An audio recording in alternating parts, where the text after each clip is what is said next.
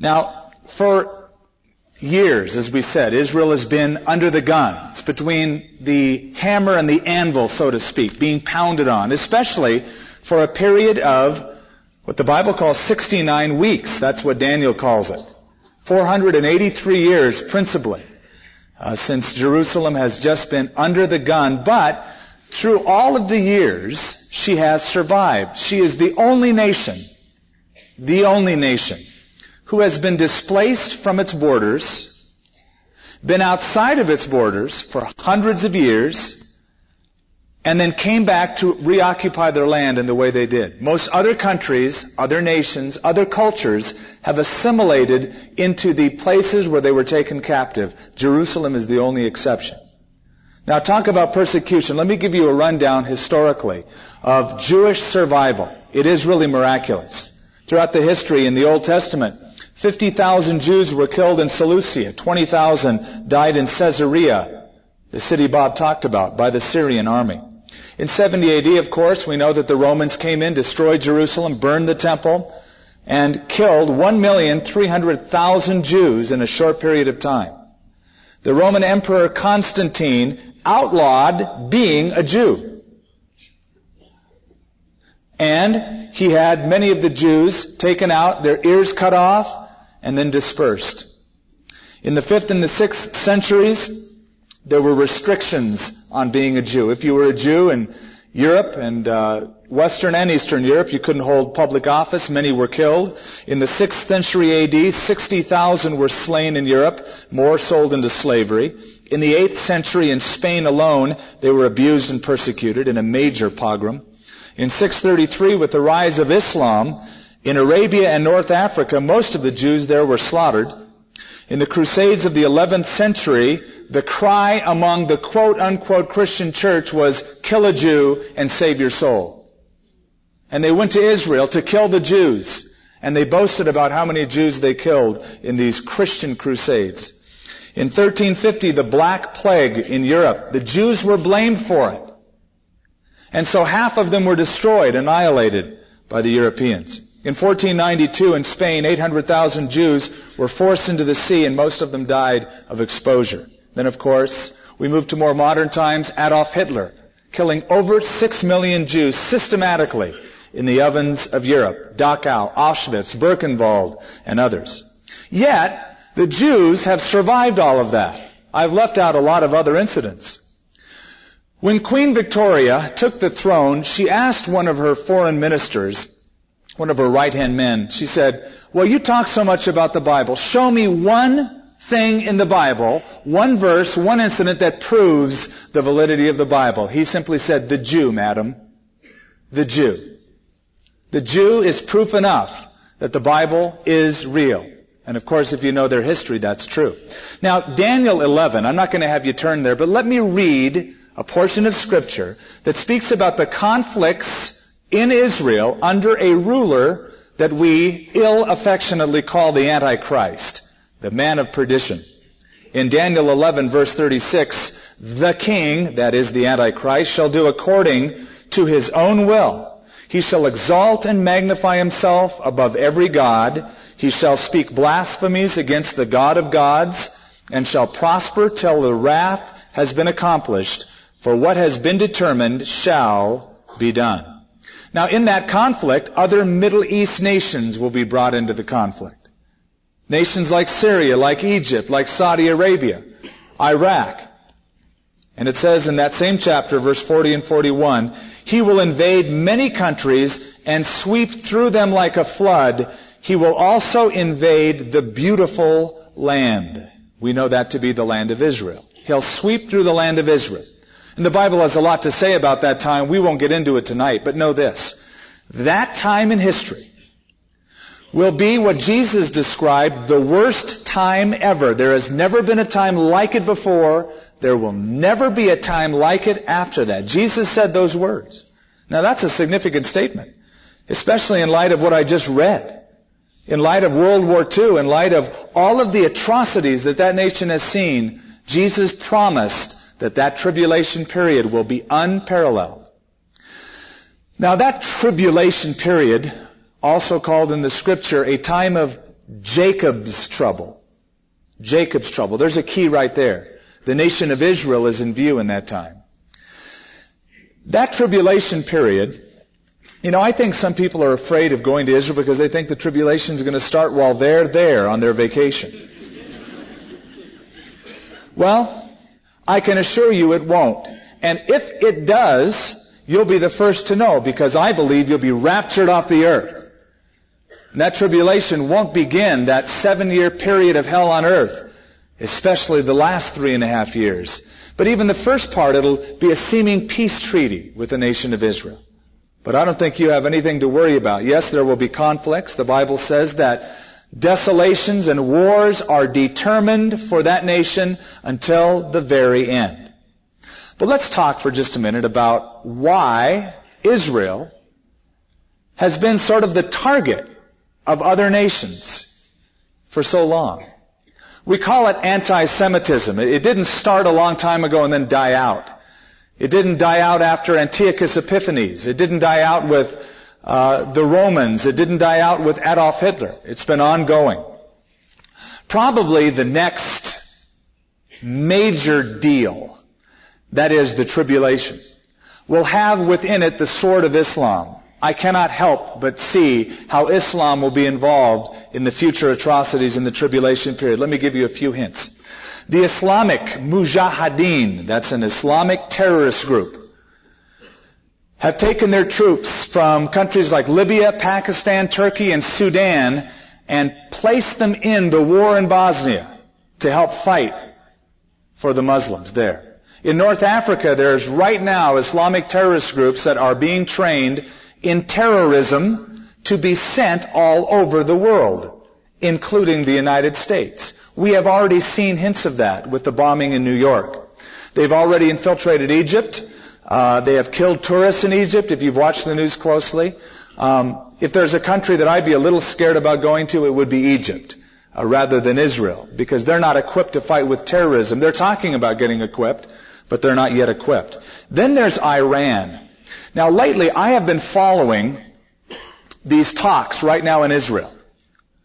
And tonight, which is tomorrow morning, over there, in Sharm el-Sheikh in the Sinai Peninsula, they're having peace negotiations against terrorism because of what just happened in Israel.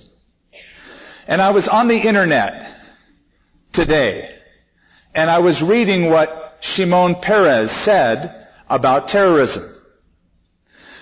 And uh, he got up at the conference and he talked about terrorism and terrorism he said has a face, it has an identity, it has a bank account, it has an address, and it is Iran.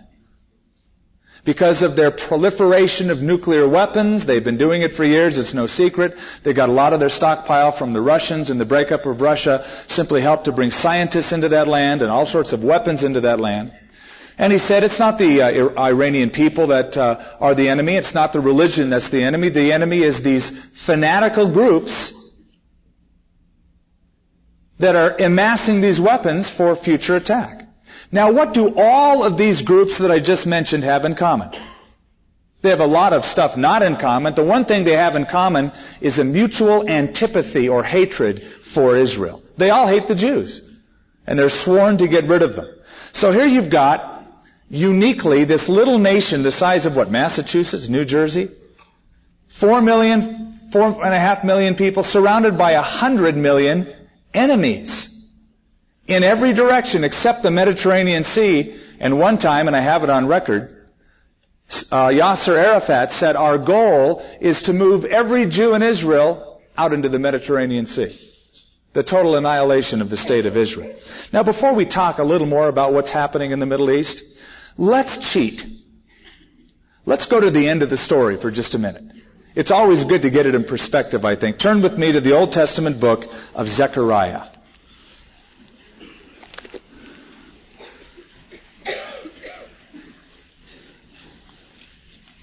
Let's start off in chapter 12. Verse 1. The burden of the word of the Lord against Israel.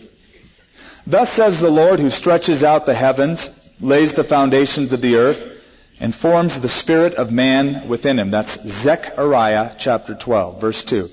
Behold, I will make Jerusalem a cup of drunkenness to all of the surrounding peoples when they lay siege against Judah and Jerusalem. And it shall happen in that day that I will make Jerusalem a very heavy stone for all peoples. All who would heave it away will surely be cut in pieces, though all nations of the earth are gathered against it. In that day, says the Lord, I will strike every horse with confusion, and its rider with madness. I will open my eyes on the house of Judah, and I will strike every horse of the people with blindness. And the governors of Judah shall say in their heart, The inhabitants of Jerusalem are my strength in the Lord of hosts their God. In that day I will make the governors of Judah like a fire pan in the woodpile, and like a fiery torch in the sheaves. They shall devour all surrounding peoples on the right hand and on the left. But Jerusalem shall be inhabited again in her own place, Jerusalem. The Lord will save the tents of Judah first, so that the glory of the house of David, the glory of the inhabitants of Jerusalem, shall not become greater than that of Judah. In that day the Lord will defend the inhabitants of Jerusalem. The one who is feeble among them in that day shall be like David, and the house of David shall be like God, like the angel of the Lord before them. And it shall be in that day that I will seek to destroy all the nations that come against Jerusalem. Let's go over to chapter 14 for just a moment and cheat a little more. Behold, the day of the Lord is coming and your spoil will be divided in your midst. For I will gather all the nations to battle against Jerusalem. The city shall be taken, the houses rifled, the women ravished, Half of the city shall go into captivity, but the remnant of the people shall not be cut off from the city. The Lord will go forth and fight against those nations as he fights in the day of battle. And in that day his feet will stand on the Mount of Olives, which faces Jerusalem on the east. Every time I stand on the Mount of Olives, I just kind of think of this verse. I think this mountain was put here specifically to receive one very important footprint in the future. The footprint of Jesus Christ. That's the footprint we're speaking about here. It's Jesus, for Jesus ascended from where? The Mount of Olives. And he told his disciples uh, that he would be coming again. Now, when Jesus left, what did he tell his, what did the angel say to his disciples? He said, you men of Galilee, why do you stand gazing into heaven? The same Jesus will come again in like manner as you have seen him go into heaven. So just as Jesus ascended physically from the Mount of Olives, Jesus will come again physically and his foot will touch down on the Mount of Olives. Well, let's read on. And the Mount of Olives shall be split in two from the east to the west, making a very large valley. Half of the mountain shall move toward the north, half of it toward the south. Then you shall flee through my mountain valley, for the mountain valley shall reach to us all. Yes, you shall flee as you fled from the earthquake in the days of Uzziah, the king of Judah. Thus the Lord my God will come, and all the saints with you. It shall come to pass in that day that there will be no light. The lights will diminish. It will be one day which is known to the Lord, neither day nor night, but at evening time it shall happen that it will be light. And in that day it shall be that living waters shall flow from Jerusalem, half of them toward the eastern sea, half of them toward the western sea. In both summer and winter it shall occur, and the Lord shall be king over all the earth. In that day it shall be, the Lord is one, and his name one. It's always exciting to think of the geographical changes that will occur in that city when Jesus comes. Now, all of you will not be able to go to Israel this year or maybe even in the future, but all of you one day will be in Israel. So don't worry about it. It'll be free then. You don't have to fly over there on a 747. You will be in Jerusalem and Jesus will give you the tour himself. Best tour guide I've known or I've ever heard of. But at the same time, it's always nice to have a point of reference, to have something to compare it to. I can't wait to see it in that day and go, you know, I remember when that building was there and then, and just to see it all change, to have that point of reference. Well, let's talk about terrorism now. That's the end of the story. There's a lot that leads up to it. Because as the prophet said, desolations and wars are determined for Israel until the very end. That's found in Daniel chapter 9 in the 70 week passage. Terrorism is a fact we are now learning to live with. If you've gone to the airport in the last year, they've beefed up the security. You can't park cars there. You can't keep the cars there long. And they have all these announcements. They check your ID, on and on and on. That's new to us. It's certainly not new to the nation of Israel. But there is a lie that I think we should uncover about terrorism. You know, people say, the administration will say, terrorism doesn't pay. That's not true. Terrorism pays handsomely. And people are beginning to wake up to that fact. Let me give you a few example, examples. Nelson Mandela was once the head of a terrorist organization in South Africa. Now he's the head of state. He's hailed as a peacemaker around the world. He was just given a prestigious meritorious award by the Queen of England herself. Then there was the president of the IRA in Ireland, uh, Gerry Adams, who was just celebrated by the Clinton administration in the White House after a 25 year campaign of terror. Then there's Yasser Arafat, and I know that everybody sees him as the peacemaker, and he's the guy that's getting this started, but they have, I guess, failed to read his press. What he has said in times past, and even recently in Oslo. When he said, I think the end of Israel is soon, that they will annihilate them themselves soon. And he's looking forward to that day. You know, for these men, and I think of Yasser Arafat, terrorism certainly has paid. You know, it seems that if you kill enough innocent people, you too will one day get the Nobel Peace Prize. And in these negotiations in the Middle East, they have even brought in the Hamas, an organization sworn to violence and terrorism, to negotiate. Well, you know, I think uh, Reagan was right. You can't negotiate with terrorists. You don't have a level playing field of negotiation. Israel, the modern state, came into existence on May 14th, 1948. That's our calendar year. The Jewish calendar is the 4th of Iyar, I-Y-A-R. That's why every year people say, well, why are they celebrating uh, Israel's anniversary? It's not May 14th. That's because it's not according to our calendar, but theirs, and so it shifts on our calendar. Ever since they occupied the land, when uh, England, through the Balfour Declaration and the United Nations gave them the right to settle on that land, they have been hassled. And they have not been without fault. I do not want to say that Israel and the administration and all of their policies are right and everybody's wrong. Far from it. They've made a lot of mistakes. They've had a lot of terrorism their own selves. But I want to speak tonight from a biblical perspective. And this peace process that they are now going through is very unsettling. Every time I see a negotiation, I think, yes, maybe there will be peace, but the peace is so short-lived. There are other factors besides what has happened recently in the Middle East. Uh, take a look at the players around Israel. To the north, you have Syria, and uh, Syria's president is Assad. And Assad is in his late 60s. And he has heart trouble. And how long will he be in? He seems to be moderate, but if he's out, what about the radical wing of Syria? Then there's King Fahd, who's in his 70s. And he is recuperating. He's convalescing after a period of having a stroke just this last year.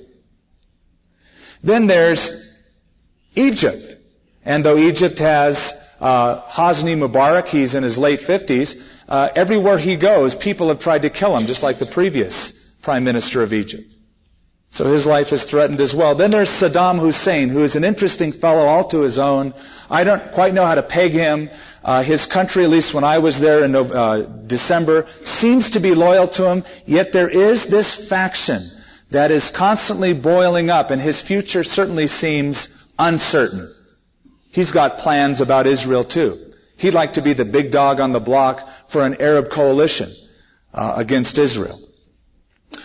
So we have terrorism that's worldwide. We have a precarious future for the leaders around the nation of Israel. Plus, within Israel itself, you've got major tension, like civil war tension. party strife that is really unparalleled. Recently, Yitzhak Rabin was assassinated while advocating peace in Jerusalem. It was a tragedy. It shocked the nation. It shocked the world. It was a tragic thing. It shouldn't have happened. Now, why did it happen? It's because there is a growing group of people who are radical on both sides. Some who radically will do anything for peace, give away all the land so that we might have peace. Others will say, wait a minute, we've given away a lot of the West Bank, we've given away the Sinai Desert, we've given lots of stuff away, but there is not peace. And one of the reasons that the previous Prime Minister of Israel was assassinated was because, according to the Jewish people, there were many promises that he made them that he backed out on. So just so you don't think it's an American problem in politics, it happens all over the world. But let me give you an example. These are five things that he said before he was elected, and even during and after his election. He said, number one, he would never negotiate with the PLO, which really was the card that got him elected. But he began secret talks with them within weeks of his election. Number two, he said he would never allow the creation of a Palestinian state. Yet in fact, he has agreed to turn over vast portions of Judea, Samaria, and Gaza to the PLO, which has, or is in the process of being done. He said that he would protect 136,000 Jewish residents of the settlements of Judea, Samaria, and Gaza.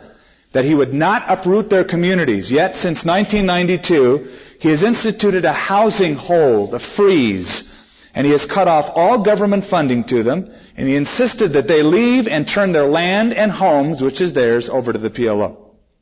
Number four, he said he would never surrender the Golan Heights to Syria, yet right now that's under negotiation. If any of you have ever been to Israel, see if you're here and you think, who cares about the Golan Heights? Give it to them. It takes one trip to Israel, and when we're there, we'll show you why. It is the most strategic defense in the entire Middle East. And historically, he who owns the Golan rules that part of the Middle East. But there's negotiations to give it away. Number five, he's promised that he would preserve a united Jerusalem under Israel's sovereignty as capital. Yet he has now agreed to negotiations which have begun in 1996 over who will get Jerusalem, how shall it be divided. Maybe you've heard that recently on the news, these hints about what do we do with this stumbling block of Jerusalem. Remember what we just read? I will make Jerusalem a stumbling stone or a rock of offense or this thing that causes the nations to reel. He has agreed to negotiations about Jerusalem and the cabinet has announced their willingness to turn over East Jerusalem, including the Wailing Wall, the Western Wall, to the PLO. So, with all of that, there's been this rise, almost a civil war kind of an atmosphere in the nation, where the people are feeling betrayed by the government. So there is tension in the Middle East. Yes, the news does throw, show rocks on television and bombs that go off in a neighborhood, but there is tension in the days ahead for Israel. So I don't want to minimize it.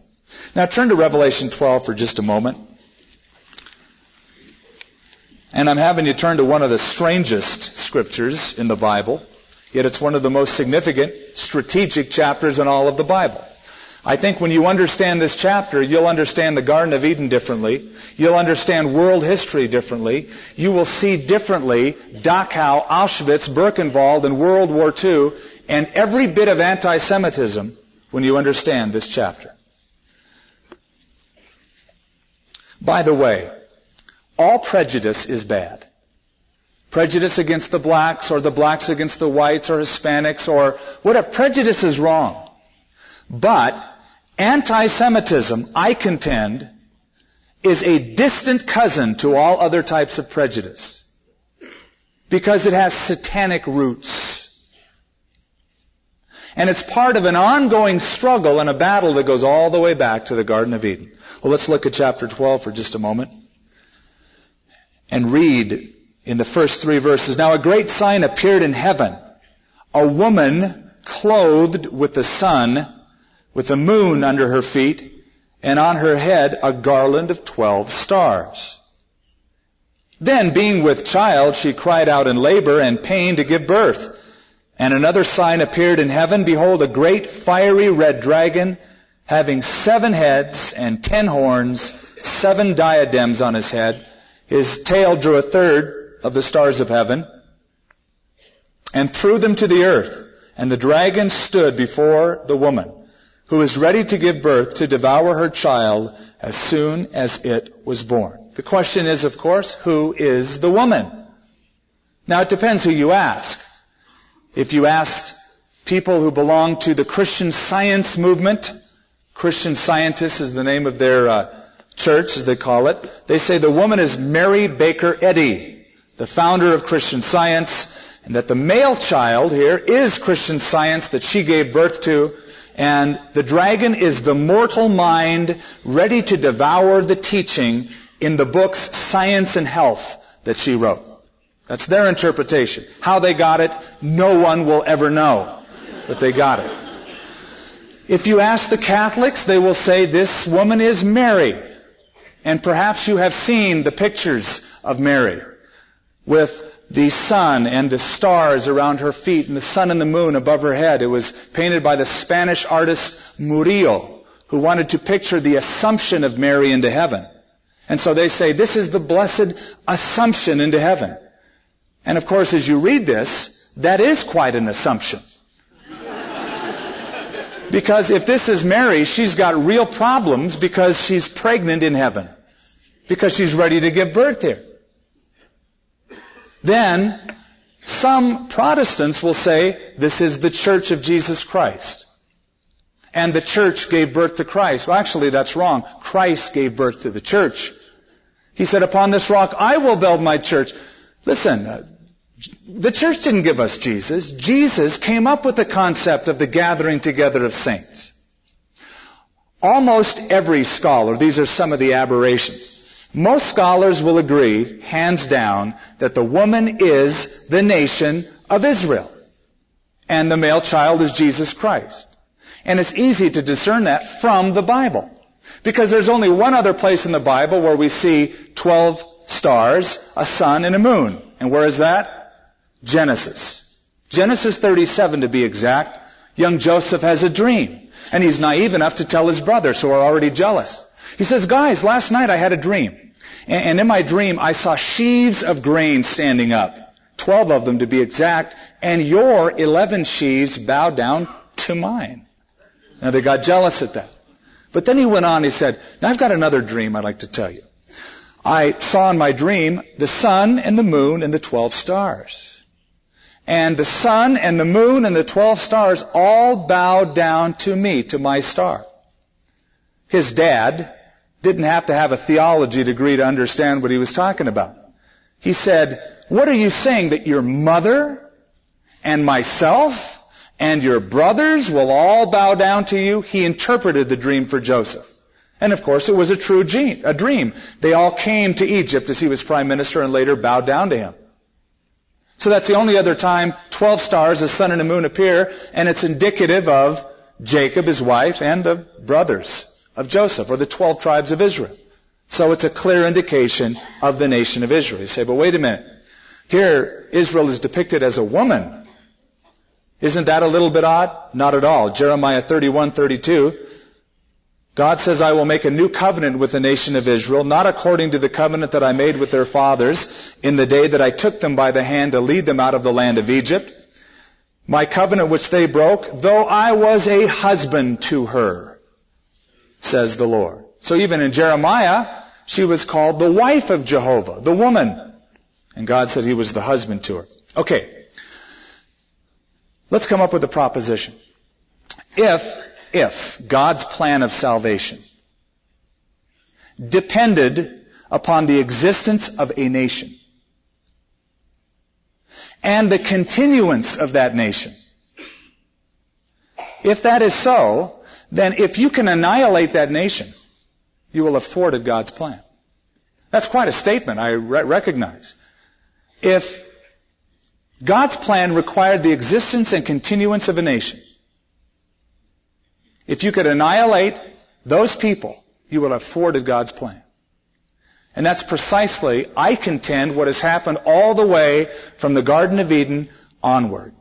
where we have man put upon the earth, Satan is introduced in the garden, and all sorts of things happen from that point on. Now, when Satan is introduced, first of all, in the Garden of Eden, something has already happened. A fall has already taken place in heaven before the fall in the garden takes place on earth. He comes as an evil, malevolent being seeking to tempt and destroy the faith of Adam and Eve.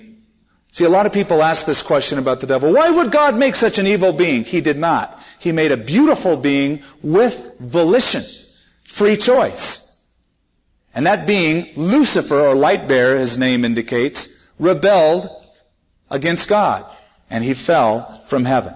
Let me read a couple scriptures to you. You can mark them. You can turn to them if you want. They might be done by the time uh, you do that. Ezekiel 28:15 is the first one.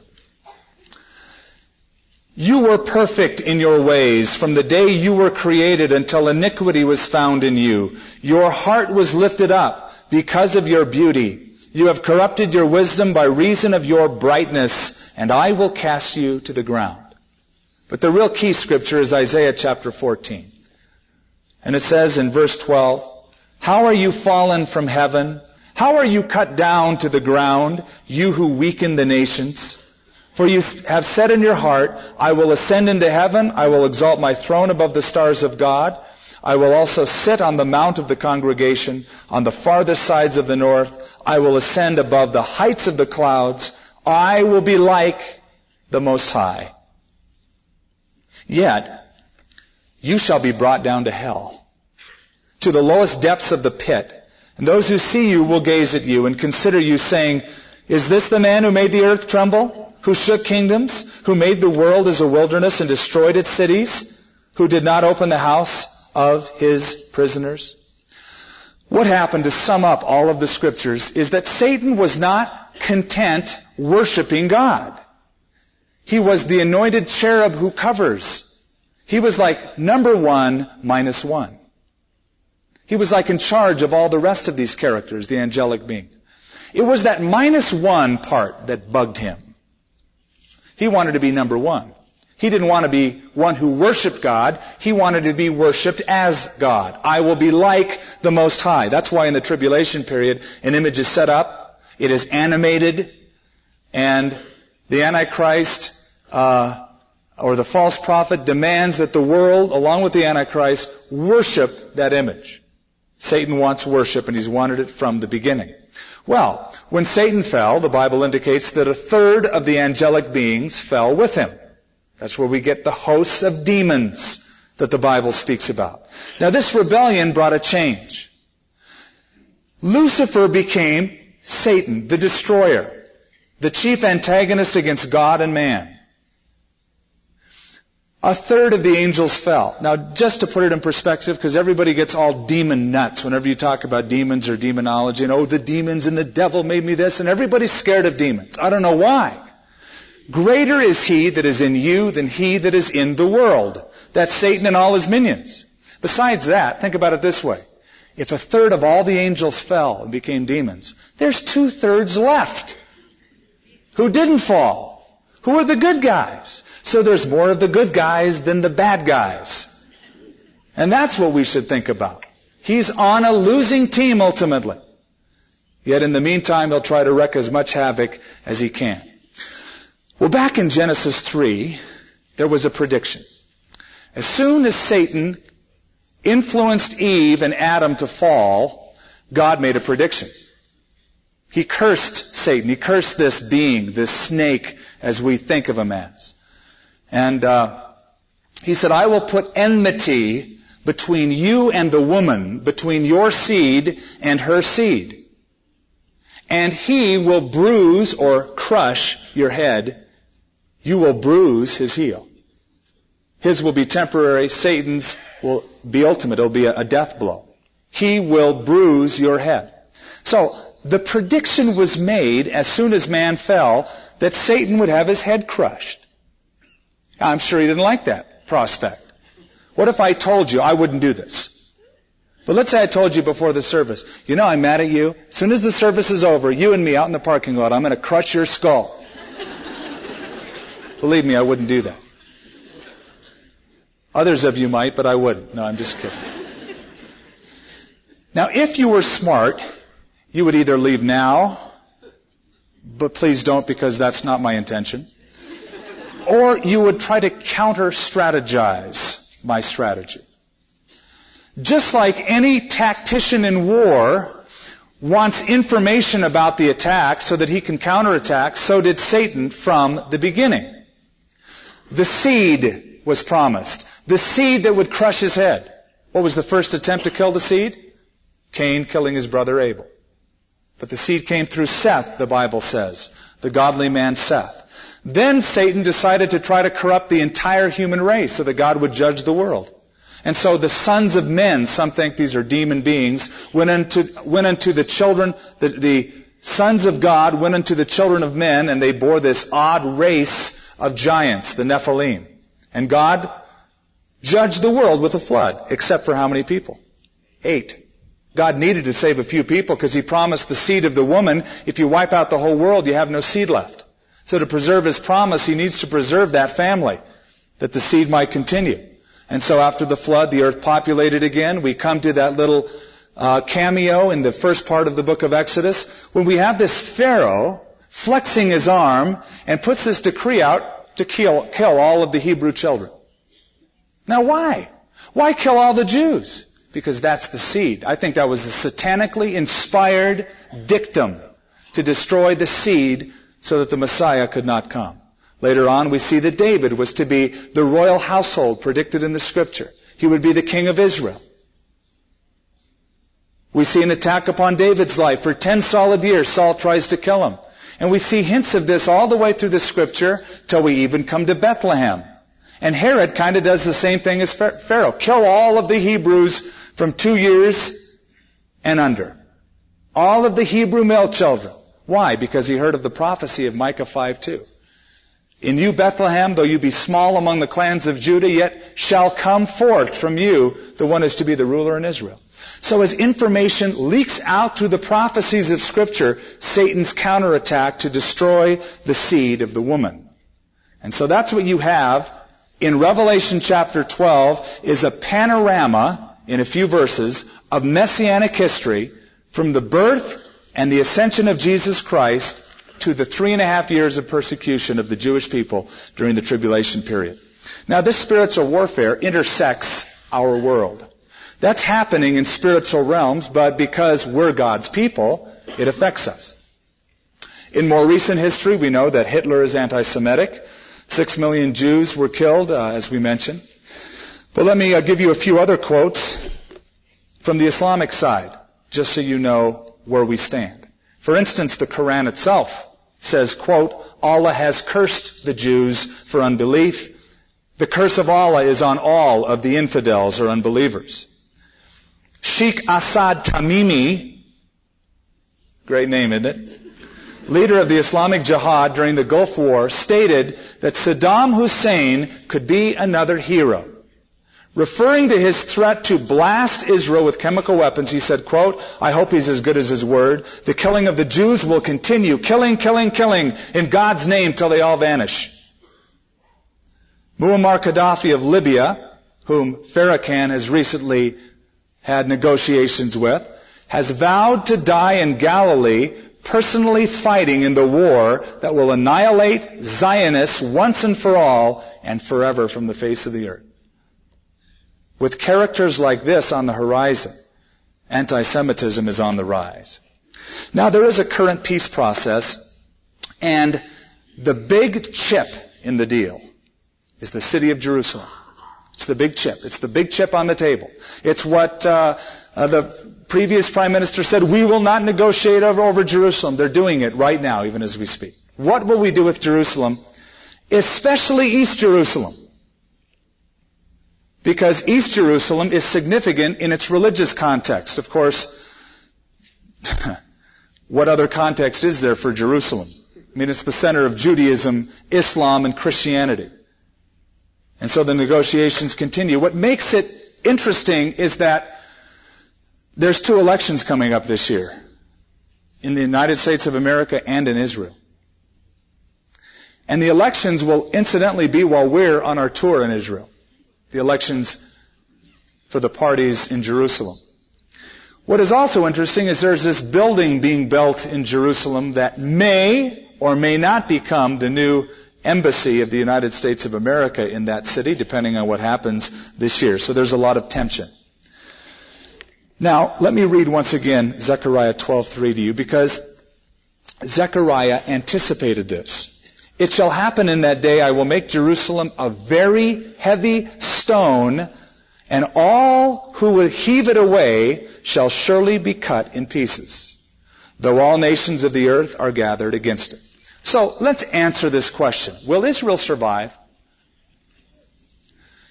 Well, God has staked his reputation on it. God said, I'll make a covenant with them. And he said, well, I suppose if I break my covenant with the sun, the stars, and the moon, then I'll break my covenant with Israel. In other words, I won't do it. It's an eternal covenant. But the integrity of God himself is at stake. Now, it's not because Israel deserves it. It's because God made a deal. He cut a covenant with them. Period. And they're on his terms. Ezekiel 36 verses 22 and 24 say, Therefore say to the house of Israel, Thus says the Lord God, I do not do this for your sake, O house of Israel, but for my holy name's sake, which you have profaned among the nations wherever you went. See, he does not hold them blameless. I will sanctify my great name, which has been profaned among the nations, which you have profaned in their midst, and the nations shall know that I am the Lord, says the Lord God. When I am hallowed in you before their eyes, for I will take from you among the nations, gather you out of all the countries, bring you into your own land. Now God did that in 1948.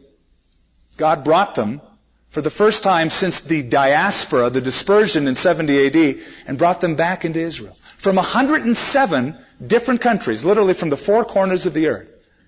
People are streaming back, the Jews are coming back to their own land. And this is what it says in Isaiah 11. It shall come to pass in that day that the Lord shall set his hand again, listen carefully, the second time to recover the remnant of his people who are left from Assyria, Egypt, Pathros, Cush, from Elam, Shinar, from Hamath and all the islands of the sea.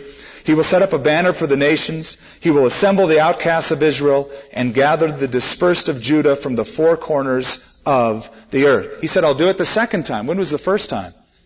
After the Babylonian captivity. He brought them back. They remained in their land. They became strong. They were booted out after 70 AD by the Romans. They had not been in their land till May 14th of 1948, and they're still coming back. God said, I'll bring them in the second time. Later on in Isaiah said, once they're there the second time, they won't leave. Jerusalem is interestingly called, its name means Yerushalayim, the city of peace. There is a cry for peace. I cry for peace. The psalmist said, pray for the peace of Jerusalem. It's something that I constantly bring into my own prayers. I pray for the peace of Jerusalem. I pray for the peace process. I don't want to be fatalistic and say, ah, it'll never work. I pray for a glimmer of hope. That even in this generation there could be something that would hold for some period of time. Though I know that the factions will always be there. But again, there will be no peace until the Prince of Peace comes. The next few years, especially, are going to be very exciting as you watch the nation of Israel. I like to watch it on CNN, and I like to watch it on the internet, but I like to watch it there. I like to stand there and talk to the people and talk to those in the army and talk to rabbis and get a feel for it. Because that's a place that will very much play part of your future and my future. Well, we have a tour coming up uh, some have canceled out. They're afraid of the headlines, and that's fine. You know, it says in Deuteronomy when they were calling the armies out, the commander stood before them and said, okay, now any of you who are afraid, stay home. Because otherwise you will inspire fear in others if you get in our army. So I'm not saying if you have a hint of fear, don't go on the tour. I'm saying I don't think it's warranted and I just found out this week a couple of interesting items. We had room only for 100 people. That's two buses. And there's a waiting list, and the waiting list is sort of, there's just a few people left on the waiting list because some have dropped out. We've now been able to open it up for 25 more rooms or 50 more people. Uh, so there is no waiting list uh, anymore. So if you'd like to come, you've been on the waiting list, you're welcome to come. Uh, we'll have, um, we can have up to 150 people. Uh, that'll be our max because the hotel rooms are fully booked. So uh, come with us if God provides and lays it on your heart. We love to be with you in the land. We love to show you the places where Jesus walked. Your Bible will never be the same. We don't have enough time, and I've been talking very rapidly, believe me, in the last however length of time. We don't have a lot of time to show these slides, but I want to show a couple of them to you real quick. And it's not the nation of Israel. It's specifically what we talked about tonight, Jerusalem, the city of Jerusalem. And so, uh, uh, you know what? Forget any kind of the music. If you just bring that projector over and I'll show these and I'll kind of describe a little bit of the outlay of the land, the Mount of Olives, the Temple Mount, and then uh, you'll be excused in just a few minutes. All right? We were going to have a smooth musical transition, but uh, there's just not enough time. All right.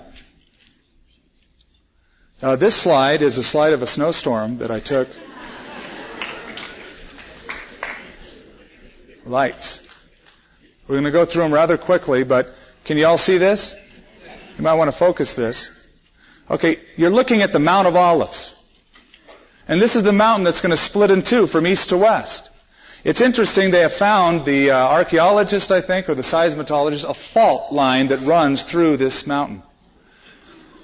Up on top is a hotel, and we usually start up from here, and you get a commanding view of the city of Jerusalem, where those arches are, and we walk down through this road. This is the Garden of Gethsemane area where Jesus loved to spend time with his disciples. And then this is the Kidron Valley, where at Passover time Jesus walked across there with his disciples. Next slide. From the Mount of Olives, we want to focus out a little bit. From the very point that I just showed you with the arches, this is looking the other way where that previous picture was shot. And you get a picture of Jerusalem. The Mount of Olives goes down to the Kidron Valley. All of this wall is what remains of Herod's temple, the temple that stood 2,000 years ago. The walls were built about 900 years ago by Suleiman the Magnificent. This is the eastern gate, which has significance. Can't get into it right now. But this whole area here is the Temple Mount of Jerusalem. And this little dome is called the Dome of the Rock. You who come with us to Israel this year, it will be gold. They were reconstructing it last time we were there. It's finished now. Okay, next. This is the pinnacle of the temple. Remember where Satan took Jesus up to the pinnacle of the temple? And he said, throw yourself down. To really understand that scripture, you need to stand down here and look up. It is a huge precipice and it's almost straight down. Now this wall, you have to picture it, continued up quite a bit in the time of Jesus, and on top of that was a huge colonnade or a covered porch called Solomon's porch that covered that whole area. But do you see these steps here? Those are uncovered steps. They're original. They're 2,000 years old. And no doubt Jesus walked up those steps with his disciples going up to worship in the temple. A little bit closer, Kidron Valley. This is the cup of trembling and a heavy stone that, that Zechariah talked about. And this Temple Mount is the most volatile piece of real estate on planet Earth. It's fabulous just to stand there and, and, and think of all those thoughts. Next. From the Temple Mount itself, we're now looking out again at the Mount of Olives.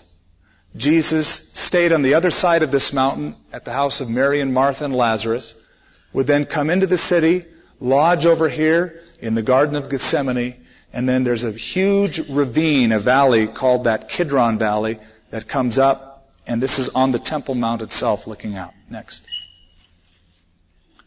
The East Gate has some interesting implications as you stand in the Kidron Valley and look up. It's a closed gate.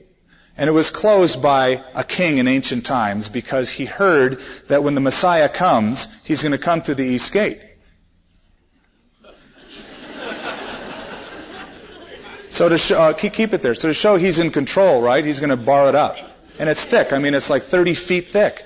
Now, is that going to stop him? Ezekiel 44 talks about the king entering through the east gate.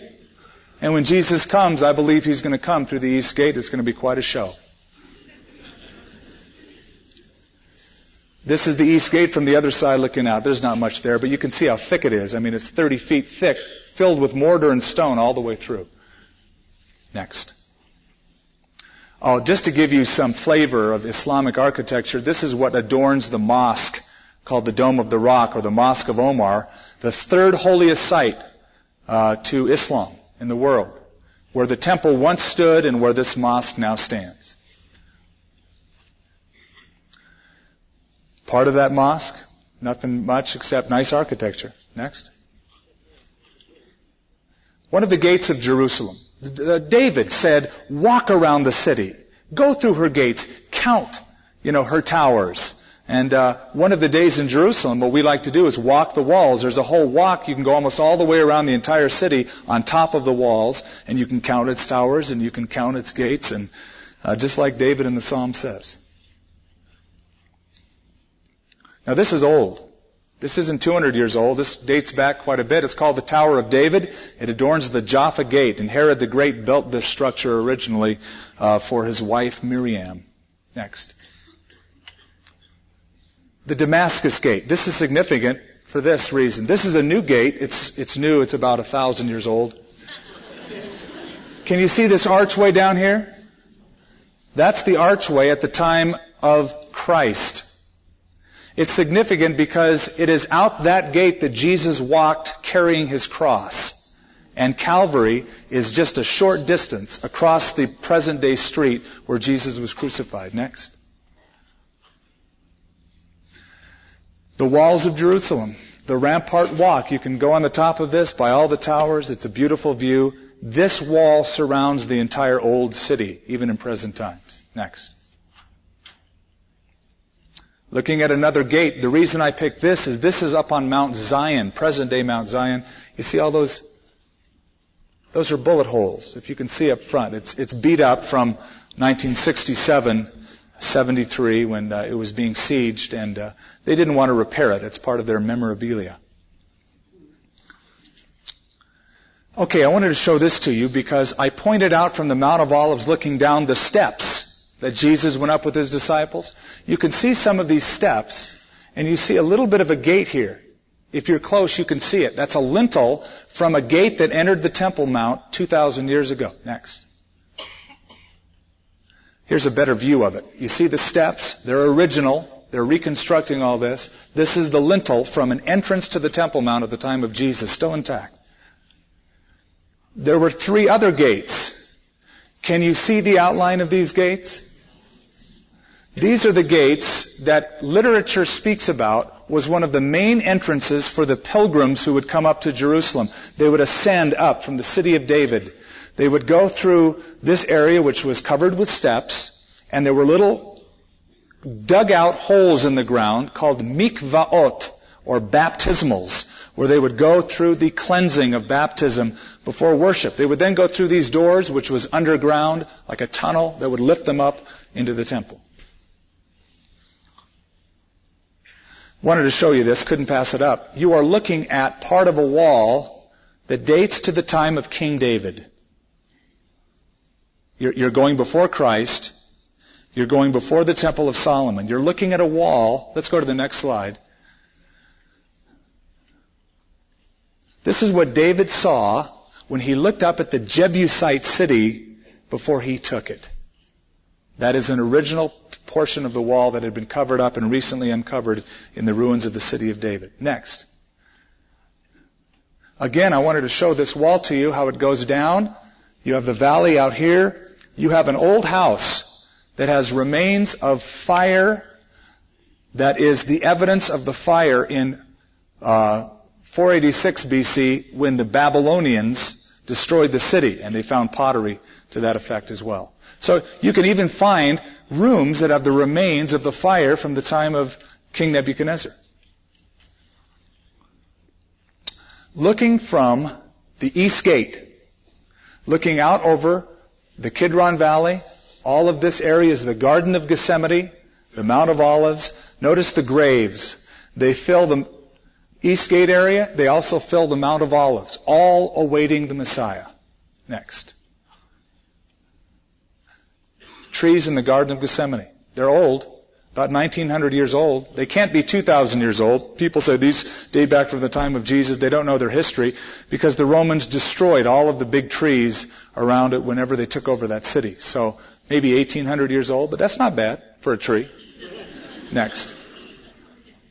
Let's go through that again. Keep going. Yeah, because they're just trees. See, cool trees, great. Okay, now, from the Garden of Gethsemane, this is the Garden of Gethsemane looking up. This would be the view that Jesus got with his disciples when he was arrested.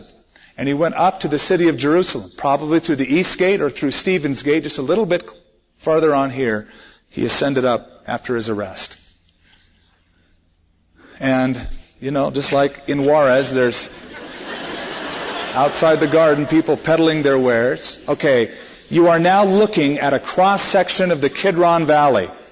The Kidron Valley, at the time of Jesus, there was running stream of water here where the blood of the lambs flowed every Passover as they were taken down from up here in the Temple Mount and brought forth.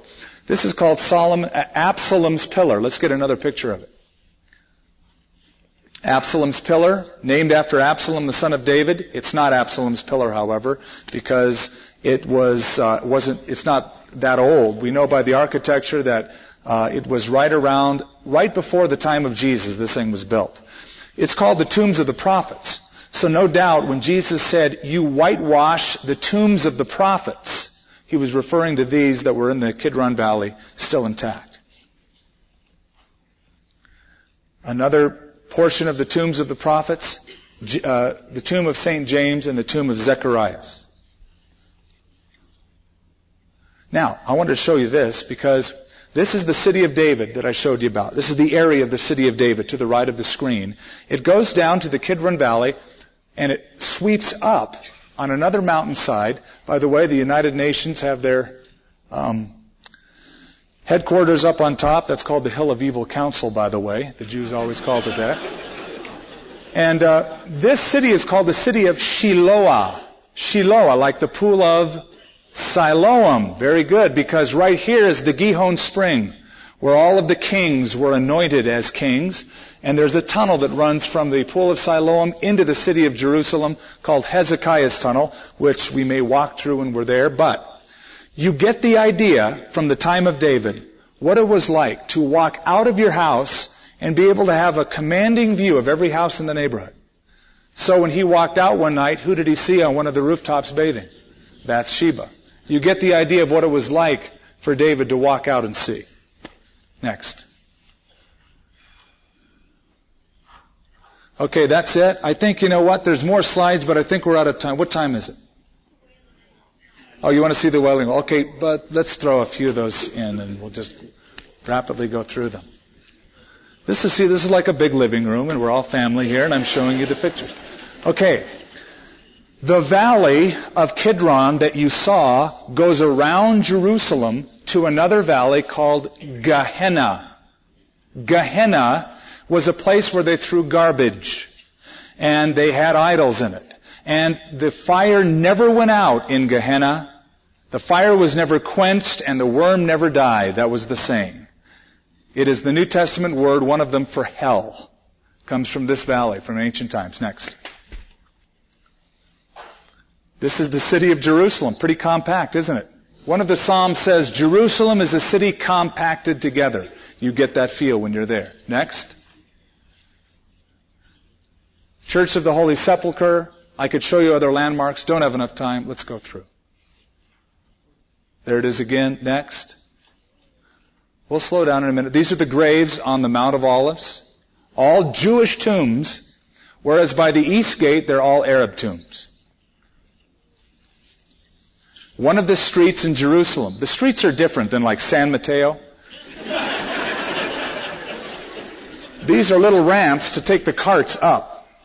And they, uh, they have little, I mean, they have bicycles, carts, as well as people, oxen, and everything else going up and down these streets. There's a city street outside the Damascus gate, and they're selling their wares. Next. Oh, the Pool of Bethesda. For a long time, our people said there's no such thing as the Pool of Bethesda. We've never found it. They uncovered it. It has five porches. It's not completely dug out in this picture, but it's in a portion of Jerusalem by Stephen's Gate. And that is where Jesus healed the man in John chapter 5 who wanted to find the moving of the waters so that he could be healed. It is in this spot that that miracle happened, and we'll visit that next. Again, another, look how deep it is. Imagine it filled with water and these huge porches towering over it. Next. This is the Wailing Wall. It's pretty large, as you can see.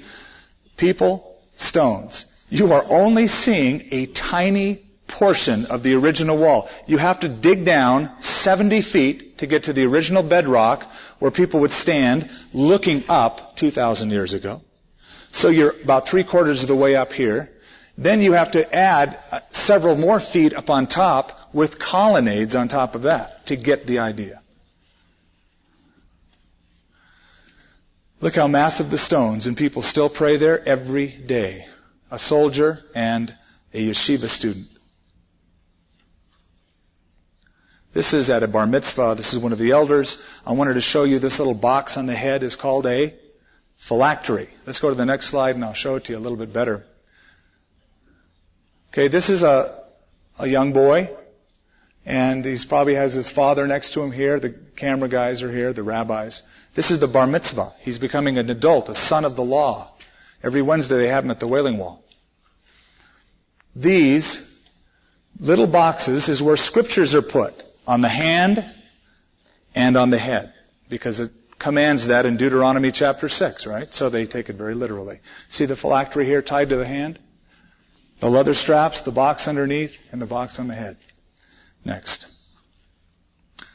Oh, I wish I could go into this, but this is a portion of the wall built by Herod the Great. The stones of Solomon's original temple are down a little bit further. You can still see some of them. Some of these stones are up to hundreds of tons. Hundreds of tons. Now think of a modern crane. Its capacity is about five tons. Hundreds of tons, some of these stones. The question is, how did they